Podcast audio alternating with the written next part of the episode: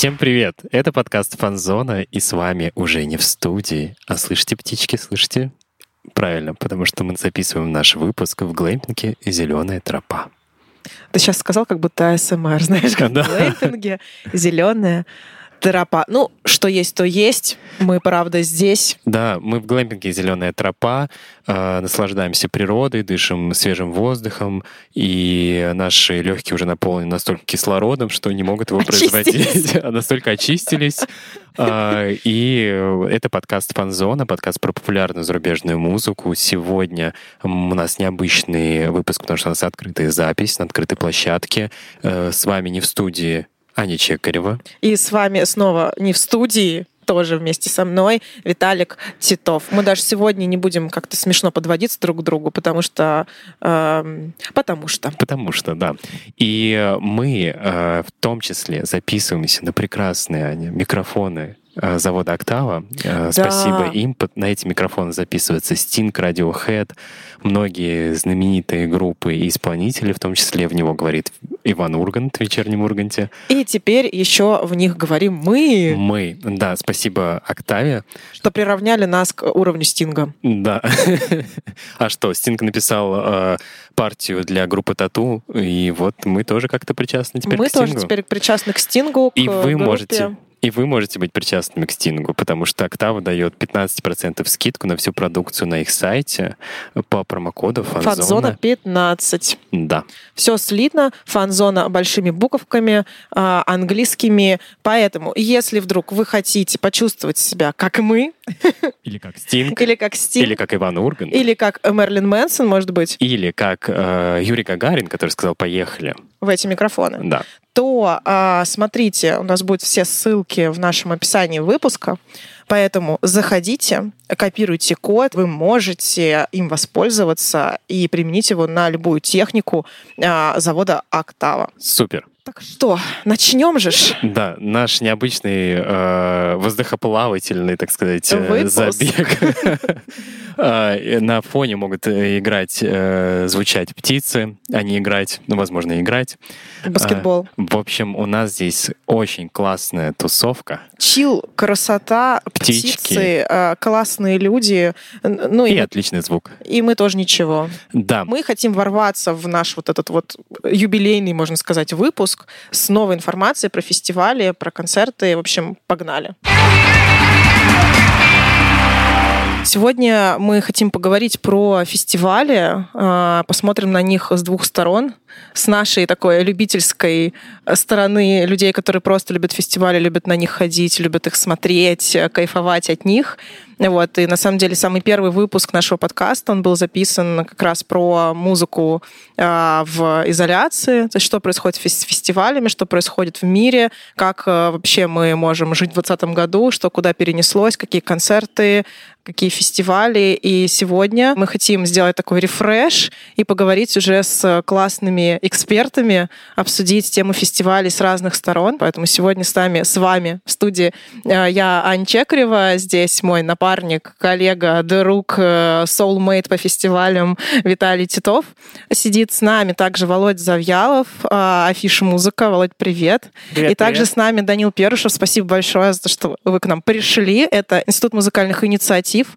Тоже очень вам рады. Спасибо, что позвали. Очень приятно здесь быть. Я думаю, что просто для разогрева сначала просто поговорить да. про то, как часто вы ходите на фестивали и какие ваши любимые э, фестивали у Володи и у Данилы. Позволишь, э, наверное, у меня будет короче ответ, потому что ты точно... Володя задумался. Володя на «ты», так как мы давно общаемся. Мы можем тоже на «ты», в принципе. Если так удобно, так мы друг друга знаем, не будем делать вид, что у нас есть какая-то дистанция.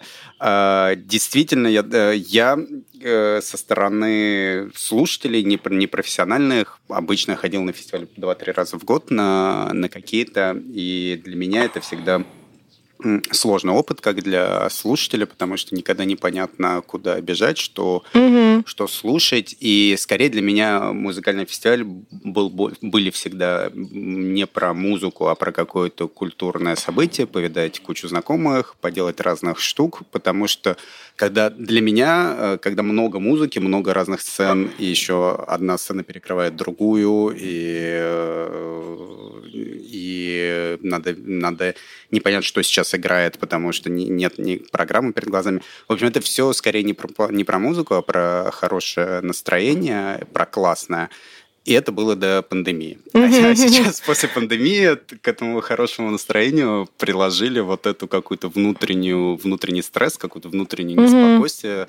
Мое, я не знаю, как у вас, ребят, мне интересно узнать, от скопления людей. А мы обсудим как раз тоже это, да. И, и, и поэтому сейчас лично, ну вот для меня, мне каждый раз принять решение пойти на фестиваль, купить билет, очень сложно. Mm-hmm. Я думаю, ну, лучше я пойду на небольшой концерт, где будет меньше людей, меньше шансов подхватить какую-нибудь mm-hmm. заразу, и еще я спокойно послушаю музыку. Mm-hmm. Поэтому, скорее, в этом году для меня фести- фестивали – это всегда сложное, сложное решение. Mm-hmm. Володя, даю тебе пас. Ну, если ответить на вопрос о, о любимых фестивалях, на самом деле тут много разных критериев. Тут опять же, на самом деле, сейчас Данил сказал очень важную, мне кажется, очень нужную вещь о том, что фестивали уже давно больше, чем музыка. То есть это больше, чем музыканты, которые выходят на сцены радовать слушателей. Это еще и способ проведения досуга для слушателей. То есть это не только, грубо говоря, сеты музыкантов, это еще и какие-то разнообразные активности. В свое время, вот я сейчас не из корпоративной солидарности, а из каких-то личных слушательских абсолютно ощущений, скажу такую вещь, что я очень офигел в самом положительном смысле этого слова от фестиваля «Пикник Афиши», mm-hmm. когда первый раз на нем побывал, потому что, честно говоря, ну, понятное дело... Какой что... был год? Я уже не помню, честно, я правда не помню, какой это был год, но это в, это в десятом, в начале, кажется, десятого mm-hmm. было. Вот я очень офигел с того вообще, как можно делать фестиваль, э, как можно обустроить какое-то э, маленькое пространство э, с кучей активностей, mm-hmm. помимо музыки. Потому что для меня, честно говоря, как для такого консервативного слушателя, как бы вообще, в принципе, фестиваль был это, когда ты просто приходишь и слушаешь несколько групп подряд, и больше тебя, в принципе, ничего не предлагают. А тут, ну, понятное дело, что как бы в европейской практике такие вещи начались чуть раньше, причем даже сильно раньше. Mm-hmm. Мы тут, понятное дело, находились в роли догоняющей стороны, так сказать, но, тем не менее, культурный шок был очень большой, и с тех пор я именно так воспринимаю фестивали. Не только как место для того, чтобы сходить пойти послушать музыку, но и отдохнуть от музыки. Как это странно бы не звучало. Вот. Если продолжать ответ на вопрос о любимых фестивалях, то я назову фестиваль «Флоу», наверное.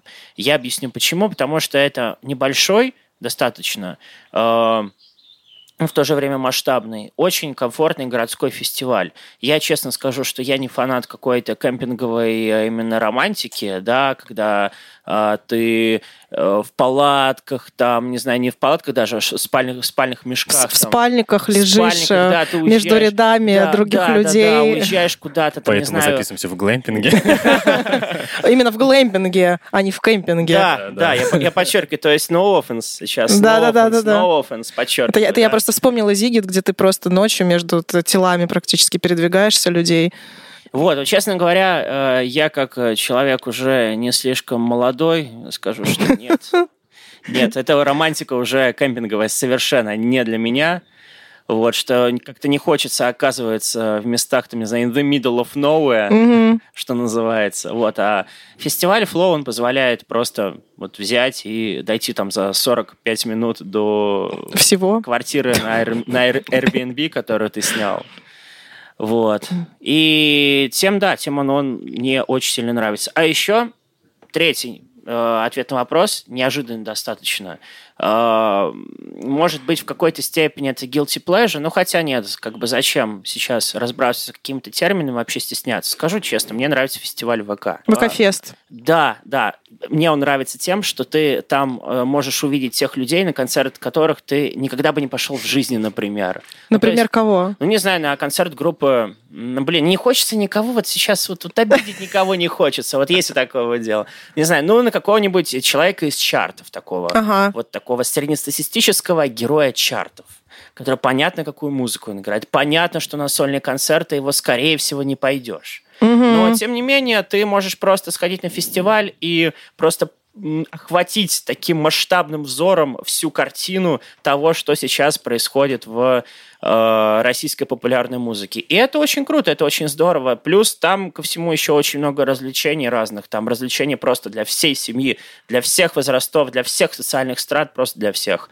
Ну и очень круто, что он проводится у нас в Петербурге, в парке трехсотлетия, что у нас как бы в Петербурге есть свой прикольный фестиваль не стереолетом единым. Но если говорить про какие-то большие крутые фестивали зарубежные, возвращаться к доковидному времени, скажем так, у меня было, наверное, таких две больших мечты. Ну вот, несмотря там на все какие-то другие фестивали, понятное дело, это Коачелла и Гластонбери, да, то есть это два таких просто там, там ты хочешь посмотреть, как танцуют Бейонсе, там, не знаю, Блэкпинк, там что-то супер крутое послушать. На Гластонбери просто лежать с сидором, слушать всю крутоту музыки, которая есть. Но они оба переносятся уже который год, и у меня была смешная история с тем, что я была в листе ожиданий на Коачеллу в октябре две тысячи девятнадцатого года, и мне написали: все, ваша очередь, покупайте. И билеты стоили триста долларов. Именно в этот момент у меня не было этих триста долларов на карте. Я так думаю, ну почему именно сегодня? И я их не купила, кусала себе локти, они, естественно, ушли.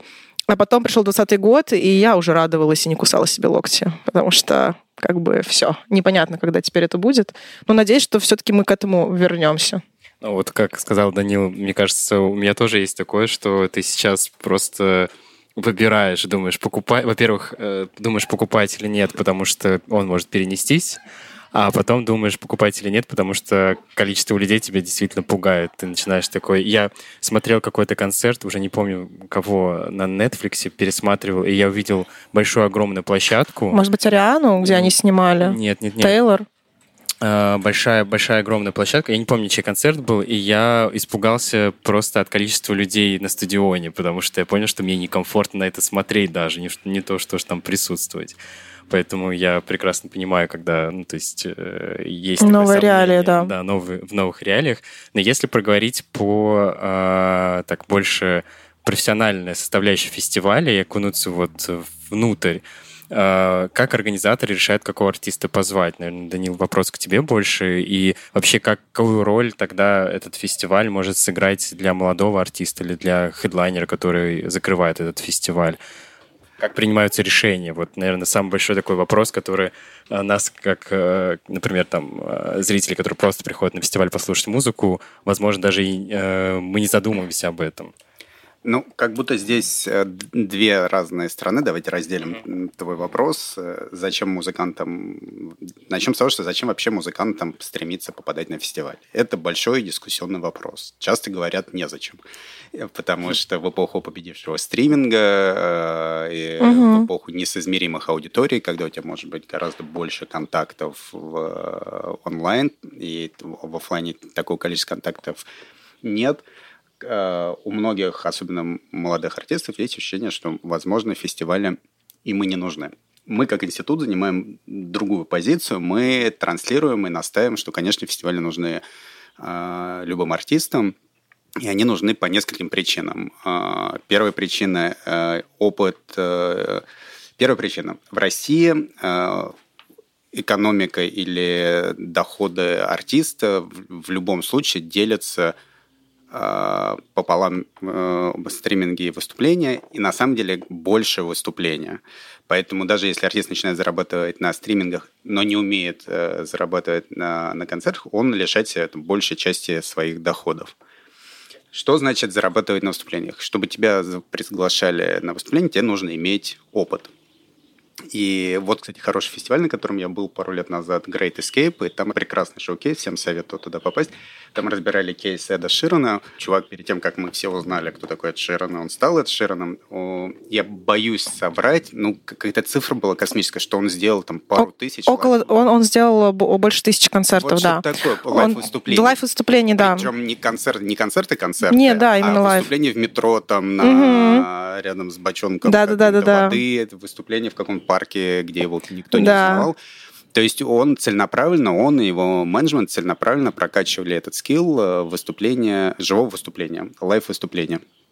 Да, это еще было связано с тем, что это он, в принципе, супер застенчивый человек, то есть он такой shy guy в типичном формате, то есть даже такой немножко социофоб, у него даже нет телефона, он вообще ненавидит коммуникации, с ним общаются только по имейлу, то есть вы букируете Эда Ширана по имейлу, как бы, да, то есть он, у него нет телефона, вы не можете ему позвонить. И из-за вот этой вот своей социофобии, но при этом это такой парадокс, как в человеке может разные вещи совмещаться, очень круто. Он обожает лайв-выступления и обожает давать концерты, и вот как в нем вот эта социофобия и лайф, любовь к лайф-концертам живет, непонятно, но вот так. Он-то в себе понял, и он прям вот сам говорил, что у него была такой квест, у него была цель отыграть триста шестьдесят концертов за триста шестьдесят пять да, дней. Да-да-да, вот этот кейс был, да, что чуть ли не каждый день, как бы ты да. себя не чувствовал, да, тебе триста шестьдесят, грустно, тебе весело. А лучше триста шестьдесят пять, но вот триста шестьдесят, да-да-да. Это очень важный скилл. И возвращаясь назад к нашим фестивалям, фестивали дают, конечно, возможность артисту, его команде получить этот опыт живого выступления в стрессовой ситуации, потому что все организаторы фестиваля, которых мы знаем, все рассказывают, как это все тяжело делается, и вот Илья Бортнюк, Стереолето, ну, что всегда это такой тяжелый проект, всегда все идет не так, как нужно. А, и в этот момент артисту нужно уметь выходить из этих критических ситуаций на сцене. Это первая важнейшая часть, зачем музыкантам идти на фестиваль. Вторая важная часть – это э, все-таки расширение своей аудитории. Мы все сейчас, и как слушатели, и как музыканты, мы в своих баблах, в своих тусовочках, и иметь возможность показать себя другим людям, которые бы обычно, ну вот как Володь только что сказал, на ВК он вдруг слушает каких-то музыкантов из чартов, которых бы так и не послушал. И я вполне допускаю, что кто-то из этих музыкантов чартов тебя мог удивить положительное, и у тебя и профессиональный интерес к этим людям просыпается, и ты начинаешь слушать, и этот музыкант получает тебя как своего не фана, но, по крайней мере, дополнительного слушателя. Так, так это происходило? Да, так это действительно происходило. Мне, мне не скажу, что часто происходили открытия, тем не менее происходили. Да, позволите, я перехвачу эстере... э, эстафету. Пожалуйста. Эстафету Стереолето, хотел сказать. Позвольте, я перехвачу эстафету. Опять. Давай, соберись. Хвати хоть что-нибудь. Короче. Я бы что еще добавил? Я бы добавил в этой связи то, что, на мой взгляд, фестивали, вообще, в принципе, большое количество живых выступлений, оно, во-первых, как будто бы именно артистическую какую-то натуру артиста прокачивает очень сильно. Во-вторых, но, мне кажется, это следует из первого, обеспечивает ему таким образом творческое долголетие. Потому что, ну, честно говоря, э, вот реально, будем честными, э, творческий пик артиста, он не может длиться вечно. Вот, ну, не может, потому что как бы человек, даже самый гениальный человек, он не сможет э, какие-то супербольшие хиты делать на какой-то постоянной основе в течение, там, не знаю, нескольких десятилетий. Но, тем не менее, его... Э, качество его живых выступлений как раз-таки это отличное подспорье для его карьерного долголетия. То есть существует э, очень много примеров тех музыкантов, которых, там, не знаю, написали свои хиты там, двадцать, тридцать, сорок или сколько бы то ни было лет назад, но они уже все равно приходят люди. А почему на них приходят люди? Они приходят на них не только потому, что эти хиты стали какими-то абсолютно вневременными, но и потому, что они их качественно исполняют. Не знаю, там группу ю два, например. Вот mm-hmm. Последний хит у группы ю два был там, не знаю, в две тысячи четвёртом году. Вот, ну, где-то так, да. Да, да. Вот это в... который был загружен автоматически всем на айфоны? Или вот... Не-не-не, в... альбом. альбом. Это был альбом этот, их. В, а... Забыл, что у них был до этого. В iTunes. Мне кажется, это... Всем загрузил в iTunes, принудительно YouTube и так далее. И когда все, да, возмущались потом. У меня, кстати, до сих пор он есть. Мне кажется, что это был грандиозный пиар-провал, вот, ну, на мой взгляд, слушательский. Вот, но вот что касается вот группы ю два, например, я не просто так ее привел в пример, потому что они э, славятся именно своими живыми выступлениями. То есть это одна из, мне кажется, главных живых групп, э, существующих вообще. Э, очень такой показательный сейчас штрих будет к их портрету. Они должны были выступить в две тысячи десятом году не только в Москве, они выступали в Москве, по-моему, в Лужниках или не в Лужниках, я уже не помню, на какой-то очень большой площадке, но и э, шли переговоры о том, чтобы они выступили в Петербурге, но они не смогли выступить в Петербурге, потому что у них были настолько большие декорации, там были какие-то то ли ворота, то ли еще что-то, что они просто не смогли их э, протащить на петербургский стадион, на самый большой. Вот, ну, вообще... Тут, то есть, э, из, извини, да, да, сейчас да. будет вопрос не в тему. То есть, получается, их э, масштаб и амбиции загубили возможность выступить, выступить на меньшей площадке. Правильно я понимаю? Ну, то есть... ну, можно на самом деле и с такой точки зрения рассуждать, и это тоже будет справедливо. Но я просто хотел сказать о том, что как бы группа ю два, мне кажется, не была бы такой большой, значимой и великой, если бы они так не вкладывали свои живые выступления. И существует, на самом деле, очень много музыкантов, чья, как бы, пик чьей творческой формы уже давным-давно позади, но, тем не менее, как бы, живые выступления их будут кормить всю оставшуюся жизнь. И это даже не про каких-то там безусловных топов из разряда группы ю два, например, но и про, как бы, многих артистов, там, допустим, нашей эстрады, например, у которых великолепные лайвы. Все-таки я хочу сказать про третью важную вещь, почему важно музыкантам идти на фестивали. Третье – это, конечно, профессиональные контакты, что, с одной стороны, на фестивале, на шоу-кейсы приходят люди, работающие в индустрии, которые вас могут заметить как музыканта и как-то повлиять на вашу карьеру. Mm-hmm. И, с другой стороны, что всегда за кулисами, олдскульное слово, за, на, за сценой, за сценой, да, фестиваля всегда есть какая-то профессиональная тусовка, профессиональные контакты, и вы там тоже можете кого-то очень быстро поймать и какие-то свои вопросы порешать. Поэтому угу. всем музыкантам, особенно начинающим, мы изо всех сил рекомендуем, бейтесь за то, чтобы на, на фестивале ездить, чтобы вас приглашали, чтобы вы были на максимальном количестве фестивалей. Есть очень классные как раз два кейса под а, вот эти а, темы, которые ты поднял. А, первый — это кейс Тейлор Свифт, которая выступала вообще в баре в Нэшвилле с, со своей гитарой, пыталась пробиться на лейбл, после этого ее заметил а, такой скаут, который работал, по-моему, на Universal, как раз вот с Володей вспоминали эту историю перед записью, и который э, как раз скрывал свой лейбл Big Machine Records, который нам всем теперь уже очень известен, э, и просто сказал: слушайте, вот мы посмотрели, очень классно ты там выступила, пойдем-ка к нам на лейбл писаться. Если бы она не ходила по пути выступлений, а просто бы как-то раздавала свои кассеты или пыталась бы как-то вот именно через э, рекординги пытаться выйти куда-то, но тогда еще не было, мне кажется, стримингов в то время, это был там, по-моему, какой-то шестой год или что-то типа того,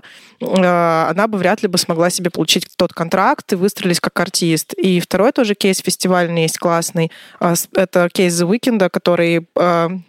Володя сильно кивает. Который писал очень крутые треки в Канаде и сделал очень классный альбом, не хотел вообще никуда выходить, светить лицом. И такой: я не буду. И все-таки его там каким-то образом уговорили, он поехал на первый фестиваль, и сразу люди о нем узнали, и пошел взлет.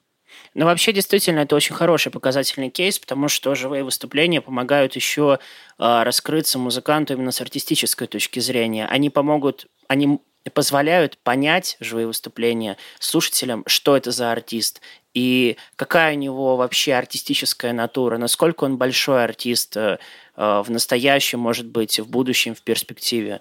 Потому что часто бывает такое, что э, без концертов, в особенности вот сейчас, в стриминговую эпоху, э, какие-то музыканты выстреливают. Но, опять же, я, наверное, возвращусь к предыдущему тезису, что без живых каких-то классных выступлений большой карьеры, как мне кажется, у них не получится. И в любом случае, ну, это все-таки еще и выход, выход из зоны комфорта, да, потому что мне кажется, что еще какие-то именно личностные скиллы очень сильно развивают живые выступления, они не лишние для любого музыканта, вообще просто максимально не лишние, потому что все-таки нужно понимать, что музыкант в две тысячи двадцать первом году – это не только человек, который сочиняет, поет песни, вот, но это все-таки еще и творец, это креатор со всех сторон. Вот, для того, чтобы развивать как-то себя всесторонне как личность, концерты – это отличный э, способ как-то прокачивать самого себя. Мне кажется, в этом э, ключе, о котором ты говоришь, Володь, это для меня такой пример Дуа Липа. Потому что я помню ее, когда она только начинала и выступала, и ты, ну, ты видел, как человек стесняется, зажимается, он еще не, с ним еще не поработали, или он не поработал над да. собой. При этом хиты уже были у нее крутые да, на тот момент, и... но в лайвах она действительно смотрелась не очень ну, уверенно. Это правда. Деревянненько немножко. И помню, как я приехал на Зигит в Будапешт на фестиваль, и увидел ее уже на сцене спустя какое-то время, а сейчас она выступала на... Это был Брит. Брит Уордс. Великолепное выступление, всем советую посмотреть. Это просто одно из лучших да, выступлений, которое видел за этот год. Вообще. Мы тоже очень советуем нашим слушателям. Прям. Мы даже, мне кажется, закрепим его в, в описании. Обязательно посмотрите. Там два покорили как нас. Отличного лайва. Как, да, как, да, два, два супер лайва. Там было первый Элтон Джон, с Years and Years, yes. и второй Дуа Липа, да, и Элтон Джон, который до сих пор дает свои концерты в свои там уже преклонные года, да. тоже показательно. У меня был вопрос касательно именно как музыкантов отбирают на фестиваль, то есть есть ли какие-то скаутеры, условно, которые ищут молодых, молодые таланты, или как э, музыканты подают заявку на те или иные фестивали, и как им угадать, на какой фестиваль им идти? Ну, то есть, как это происходит с точки зрения, может быть, какой-нибудь механики, может быть, вы знаете? Ну, тут важно понять, что есть разные типы фестивалей. И м- сейчас... Э- и в России появились, и, ну, в мире они давно, фестивали, так называемые шоу-кейс-фестивали. Это одна, одна ветка, это фестивали, специально сделанные для молодых начинающих групп, которые могут себя показать. И другая ветка, это вот эти франшизы, франшизы, которые повторяются из года в год. В России это афиш-пикник. Боль. Афиш-пикник, Боль, Стереолето, Дикая мята. Парк лайф. Парк лайф. Ну вот. Наверняка мы кого-то забыли, никого мы не хотим. Раньше забыть. Был Ахмат Ти, но куда-то ну, исчез. Да. Ахмат Ти, к сожалению, уже не проводится. Был очень классный фестиваль. Очень, Я очень, классный, очень да. грущу и скорблю от его э, безвременной кончины. Ребята, ребята из Боска. Э, Делают Боску фреш, да. да. Ну, понятно, фестивалей много. В общем, это, э, главное, что это два, два разных типа. Фестиваль большой на большую аудиторию с, э, с какими-то важными большими артистами.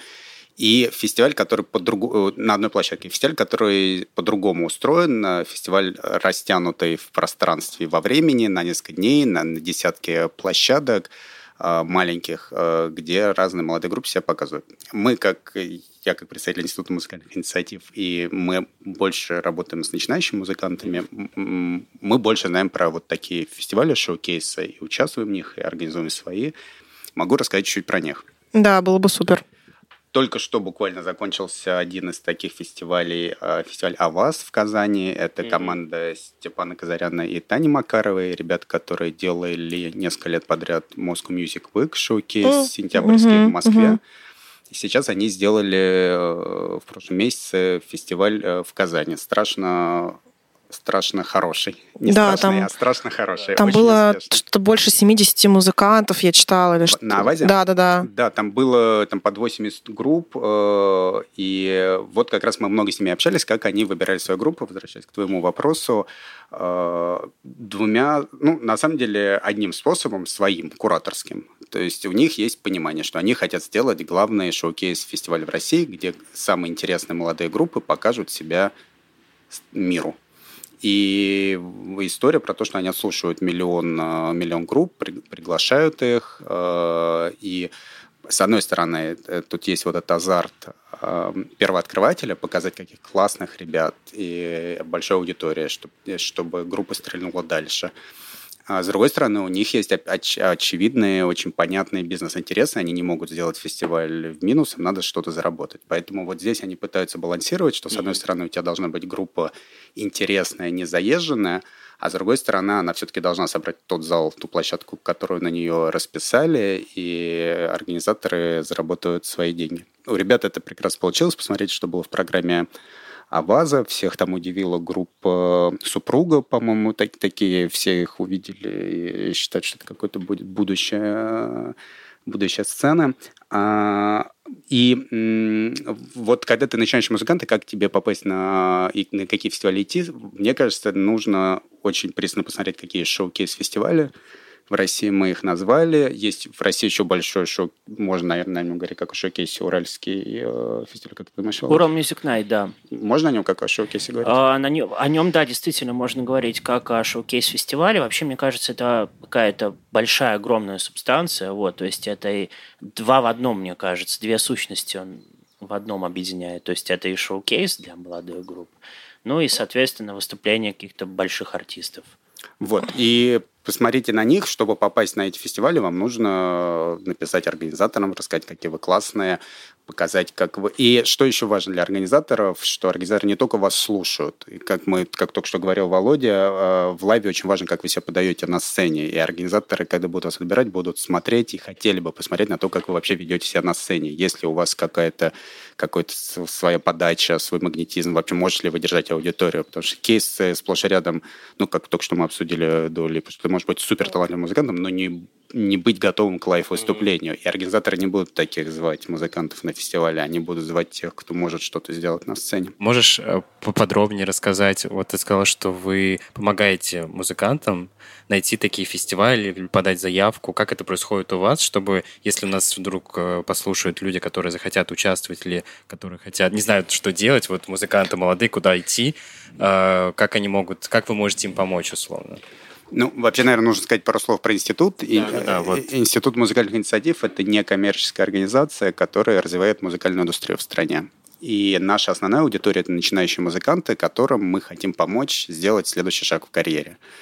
Как ни удивительно, чтобы сделать следующий шаг в карьере, в общем, нужно знать кое-что о том, как устроен мир вокруг. И мы пытаемся разными способами рассказывать начинающим музыкантам, как правильно организовывать свою карьеру, как правильно подписывать документы, на каких фестивалях и каким образом подаваться. Этой информации очень много. Она публикуется у нас на сайте ИМИ, и на нашем YouTube-канале, в нашем Telegram-канале, ВК. В общем, в любых соцсетях, где, в любых каналах, где вам удобно взаимодействовать с информацией, вы можете нас найти ИМИ.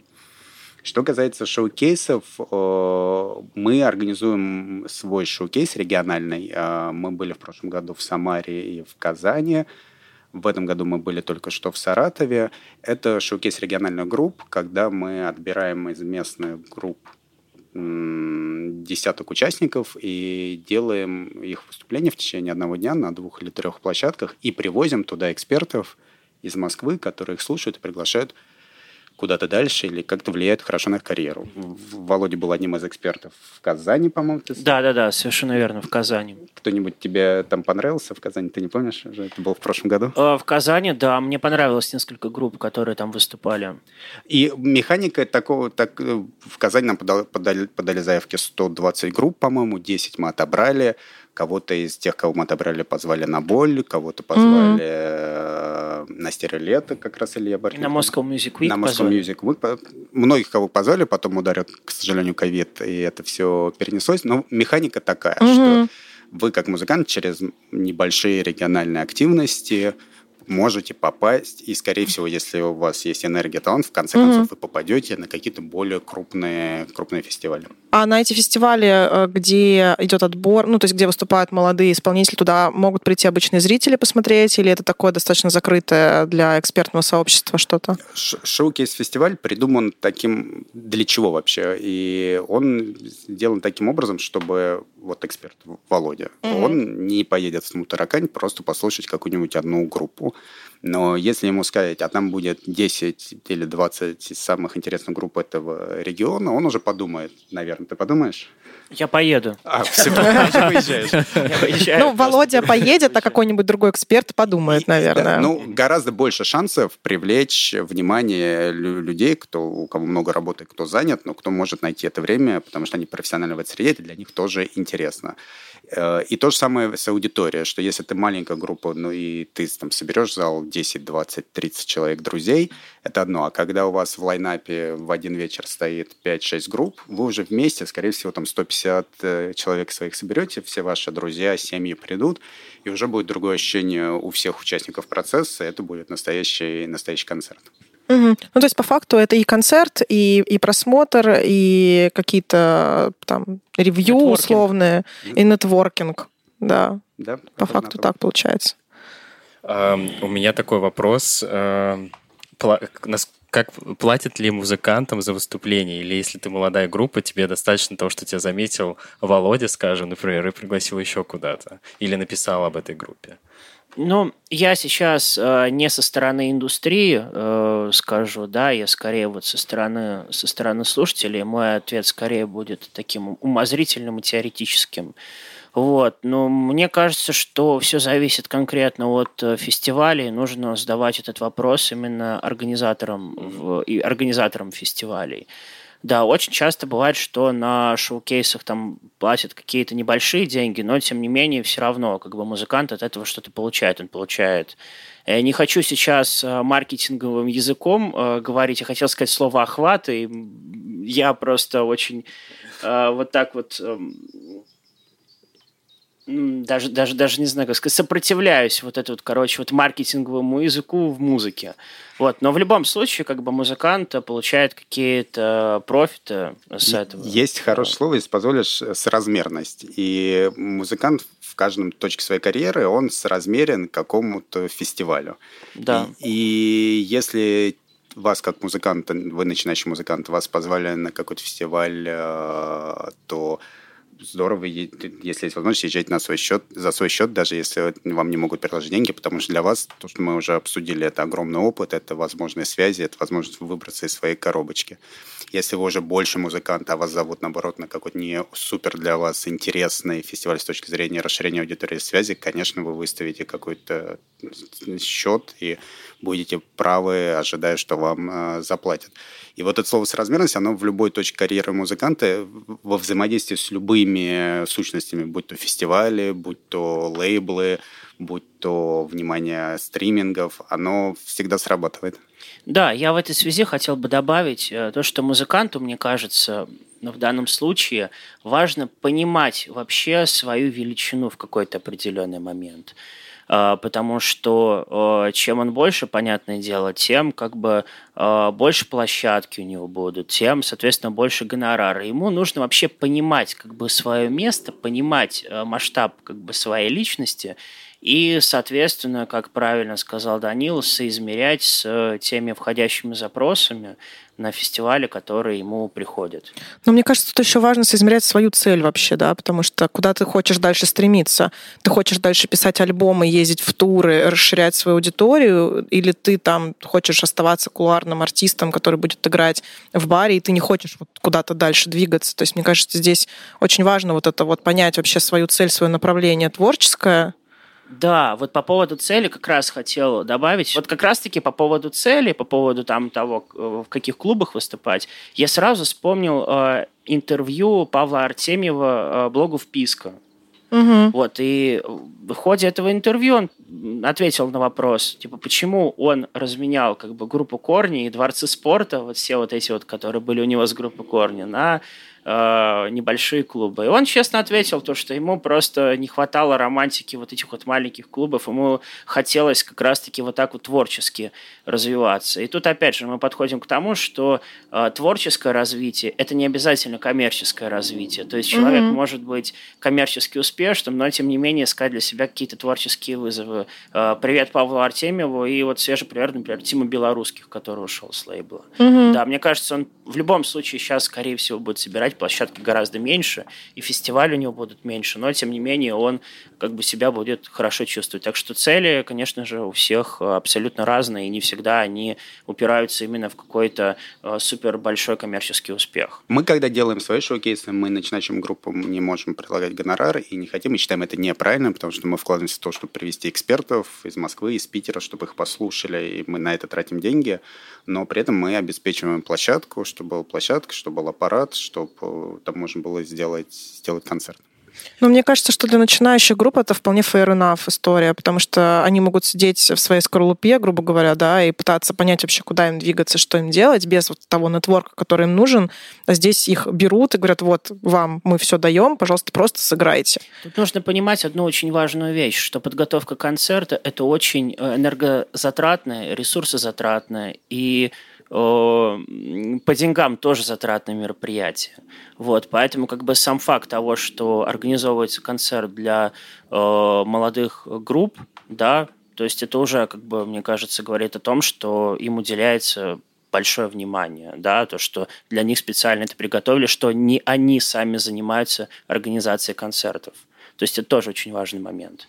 А если говорить о соразмерности, как сказал Данил, например, как организаторы решают, какой артист будет выступать? Условно, это берем какой-нибудь большой, да, фестиваль и выбирают сцену для определенного артиста. Ну, то есть могут ли они не угадать с размером аудитории, которая придет на этого артиста?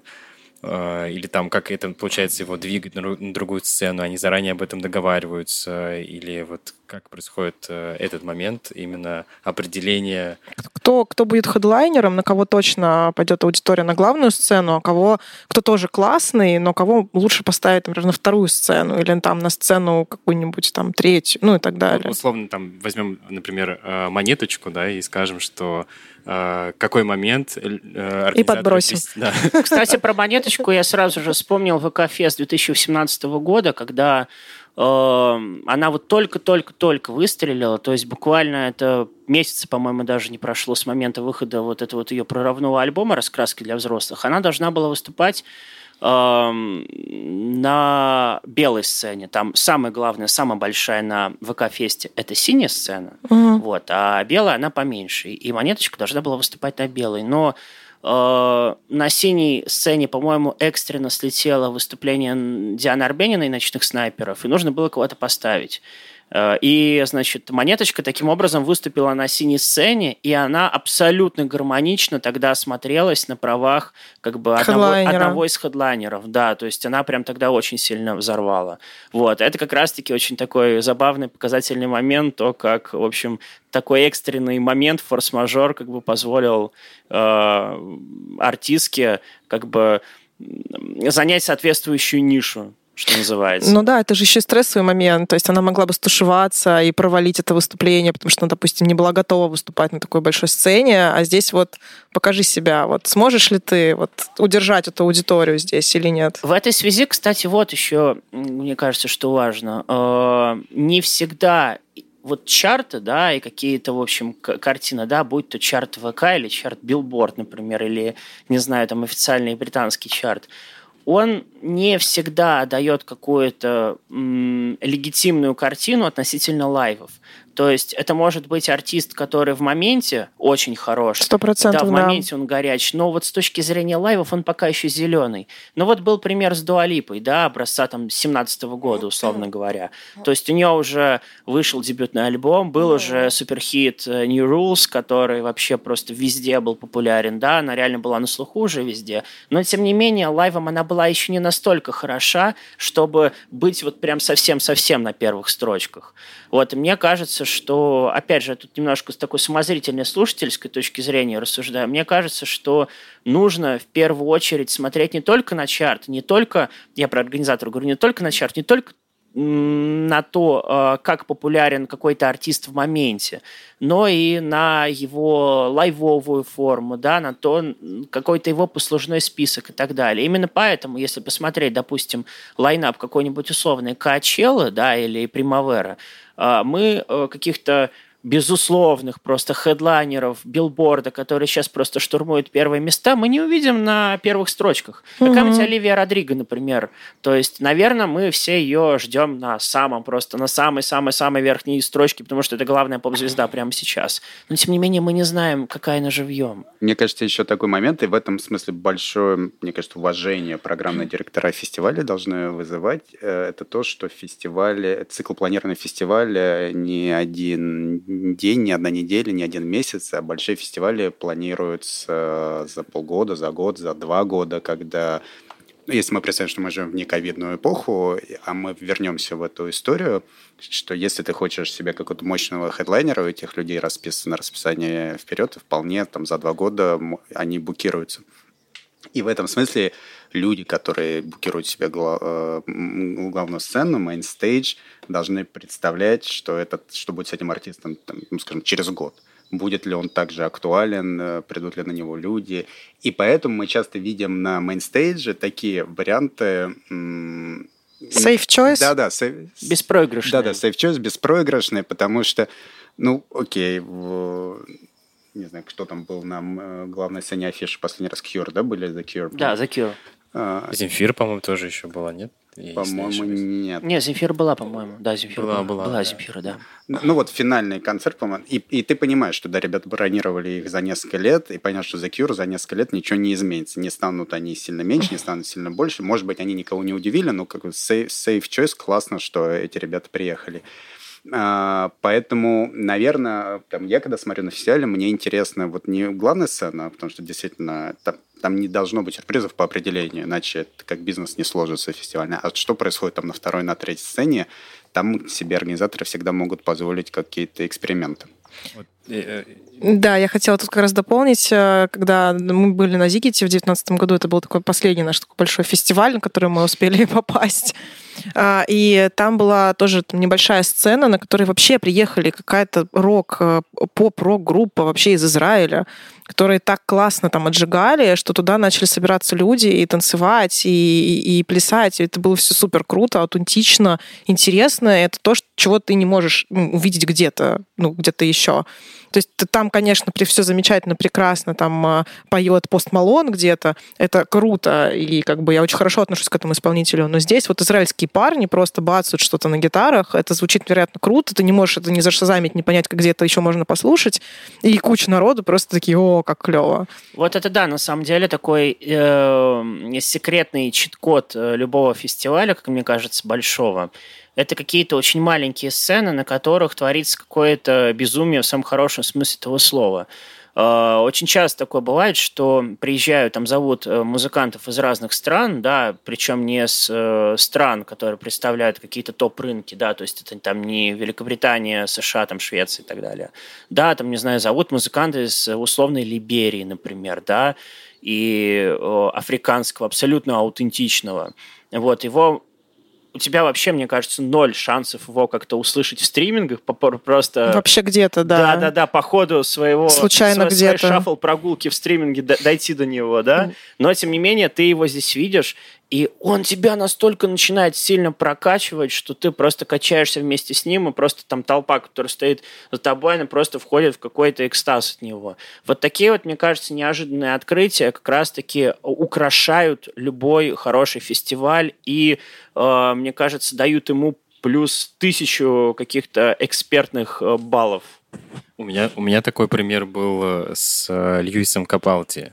Я помню, что как раз на том же Зигите я его слушал. Это на... было два года ранее, по-моему. Да, на маленькой сцене. Я единственный, по-моему, кто знал все тексты песен. Неизвестный артист Льюис Капалди.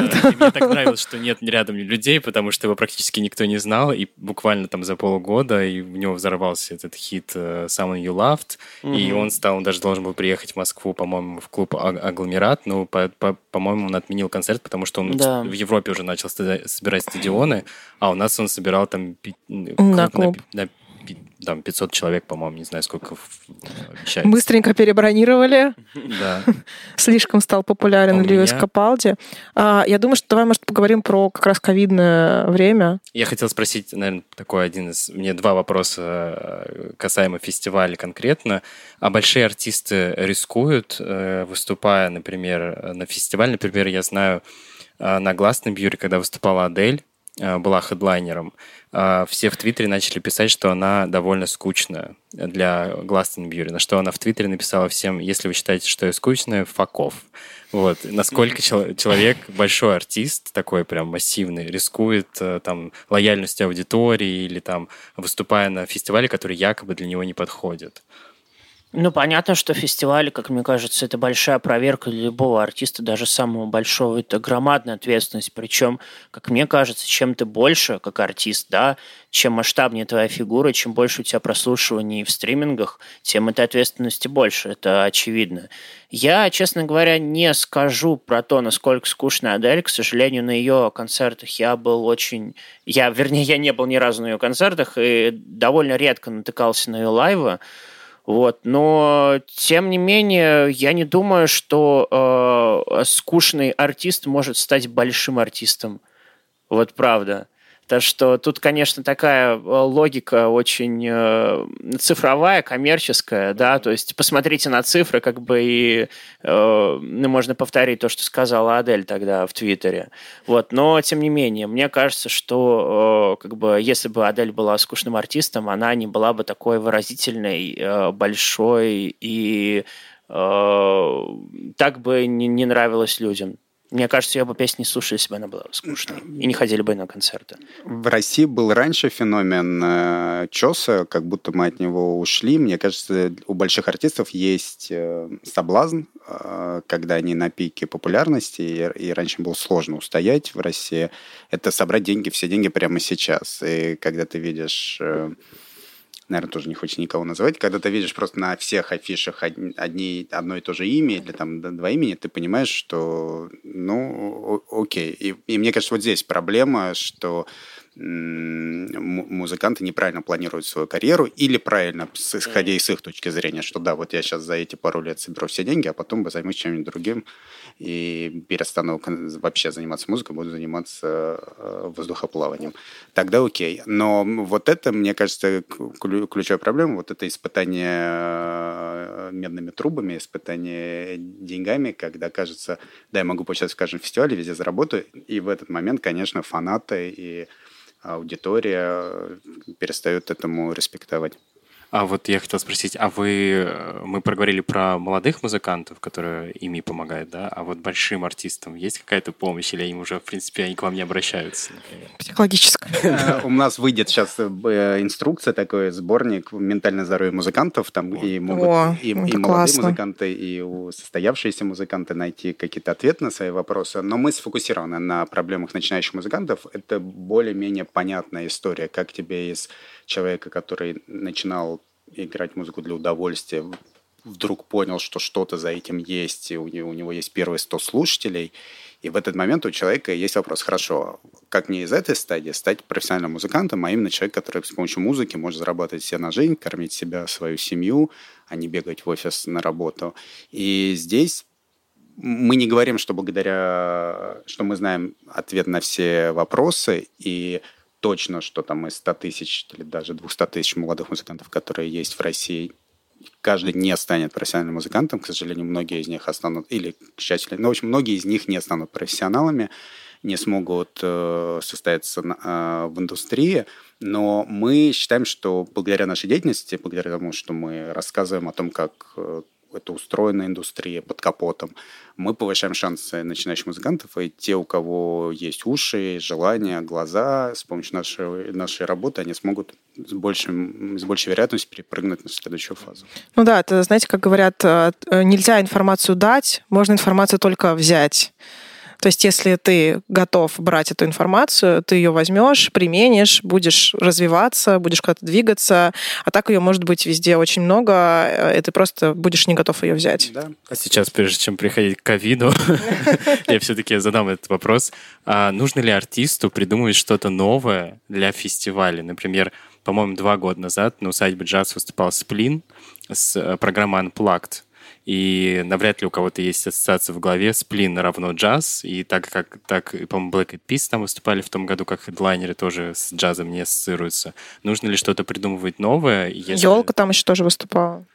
«Ёлка», не помню, выступала ли в том году, ну, возможно. Или вот можно с стандартной программой условно кататься по всем фестивалям мира, страны. Мне кажется, что все-таки какие-то эксперименты в рамках своего творчества, именно касаемо лайвов, это не совсем про фестивали, потому что на фестивале, ну, я извиняюсь сейчас за грубую формулировку, ты торгуешь лицом, то есть ты показываешь просто лучшее, что у тебя есть. Ты показываешь ту форму, за которую тебя как бы полюбили слушатели.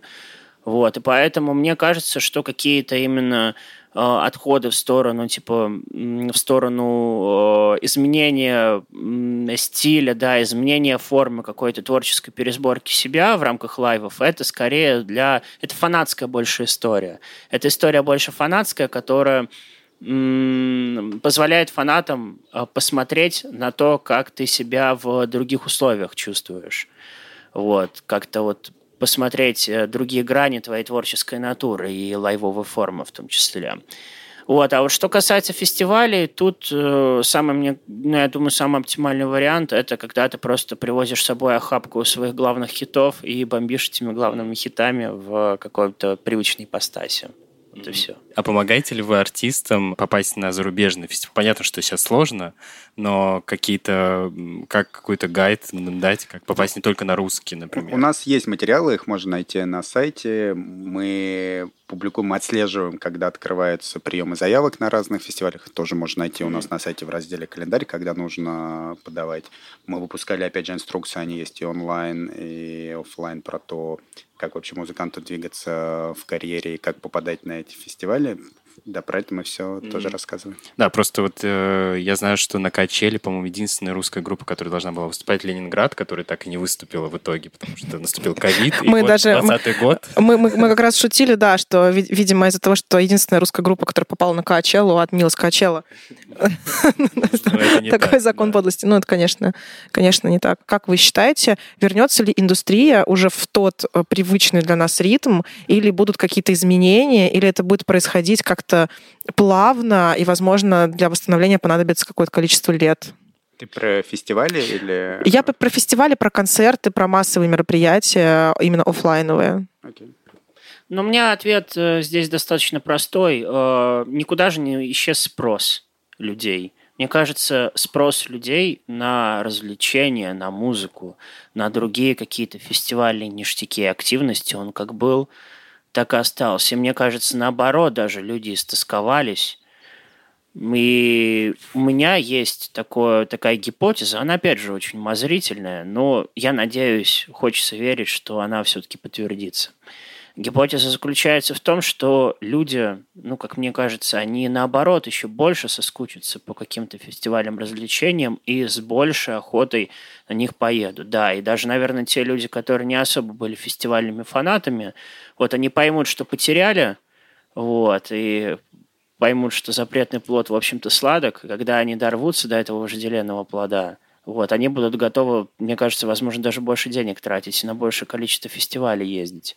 Вот. Но, тем не менее, я не думаю, что фестивальная индустрия, вот именно вот с точки зрения экономики, она быстро э, сможет э, какие-то прежние позиции набрать. Прийти в себя. Да, да, потому что, ну, как бы, если посмотреть по, опять же, хотя бы по заголовкам новостей, сколько потеряли организаторы, да, букинговые компании, вообще все игроки концертного рынка, ну, это колоссальная сумма, правда, и, э, к сожалению, ну, я так думаю, что там несколько лет все-таки понадобится для возвращения концертной индустрии и на Западе, и в России, конечно же, к каким-то более-менее прежним позициям. Но я почему-то убежден, что как бы это неминуемо. То есть все равно концертная индустрия рано или поздно оправится, потому что все-таки не было каких-то естественных э, причин, по которым она откатилась. Как бы спрос остался. Мне кажется, спрос будет. Почему нет? Я бы здесь разделял концерты и фестивали. И действительно в Москве и, наверное, в России Какой был последний лет? девятнадцатый, да, когда был... девятнадцатый, да. да. И это было какое-то феноменальное лето, наверное, вы помните, когда каждую неделю был да, по, да, по да, большому да, да. фестивалю. Вот у тебя там Боско Блейка привозил, вот Парк лайф... Парк... Кого Парк лайф привозил? Сейчас выпало из головы. Я тоже сейчас ну, в общем, у каждой какие-то важные очень имена были каждую неделю, и было очень странное ощущение, что как будто вот так будет всегда, теперь так здорово. Вот нас тут и... Подосадили. Подосадили. Подловили, да. Действительно. И про фестивали интересно что? Что есть фестивали, которые мы любим, и которые хочется, чтобы продолжались осмысленные, где есть какая-то культурологическая функция, фестиваль «Боль», афиша, про московские, если говорить, фестивали, «Усадьба джаз» много лет свою, свою историю, и кажется, что вот там очень большие... Боско тот же. Кажется, что вот там очень большие риски, что когда у тебя есть уже команда, у тебя есть штат, у тебя есть постоянные издержки, и вот у тебя первый сезон не удался, второй сезон не удался. Там большие риски, что мы можем приплыть к тому, что какие-то из этих фестивалей очень бы не хотелось, но какие-то из этих фестивалей могут не... Мы можем не увидеть этим или следующим, следующим летом. Это для нас проблема, как для слушателей. Это большая потеря для индустрии, потому что там действительно люди делали очень качественный продукт.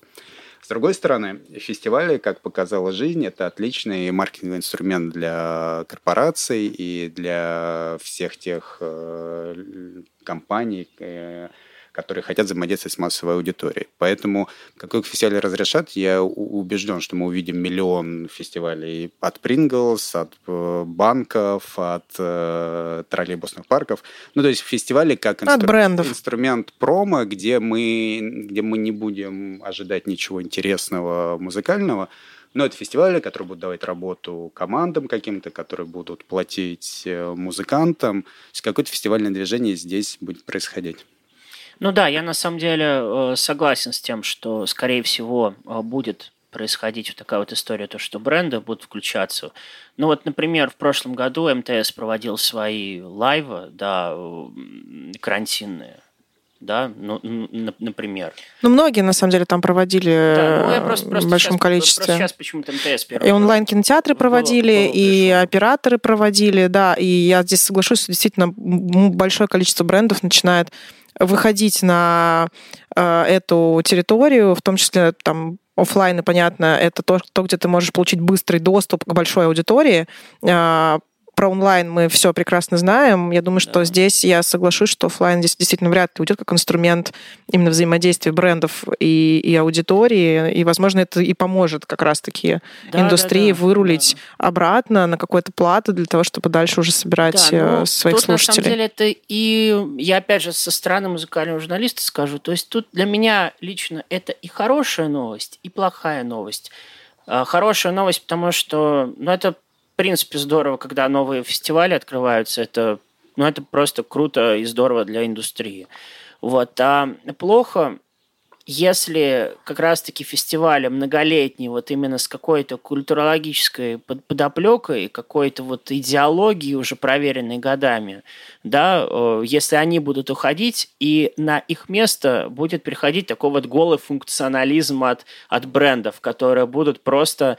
Вот коммерческий подход, у них коммерческий подход, если будет превалировать над каким-то смысловым и творческим. Если они просто будут так смотреть, так, значит, у нас популярны те, те, те, те, те, вот эти ребята, они типа хорошие, давайте их...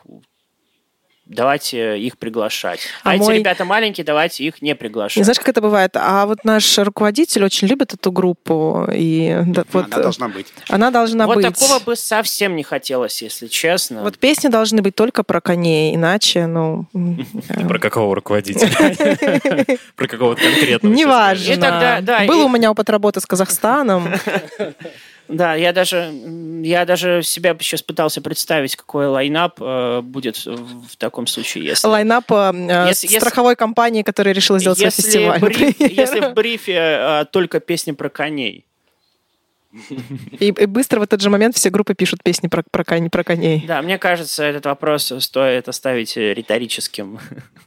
Оставим, пожалуй, его открытым. Да, я думаю, что да. на этом вопросе можем и закончить. Спасибо вам большое за эту прекрасную беседу. Да, было очень супер интересно. вообще... Я думаю, что всю информацию для музыкантов, для начинающих музыкантов, для музыкантов, которые хотят попасть на фестиваль, можете найти на сайте ИМИ, на всех ресурсах.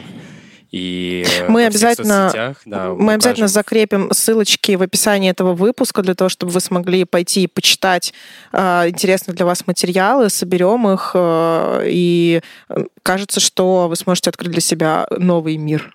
Да. Спасибо большое, что позвали. Всем э, желаю слушать свою любимую музыку везде, онлайн, офлайн, как можно больше, как можно громче. Да, спасибо вам большое. Сегодня тут с нами спасибо. были спасибо. Данил Перушев, ИМИ, и Володь Завьялов, Афиша, ну и мы, Аня и Виталик. Да, спасибо большое, все. Всем пока-пока. Пока-пока.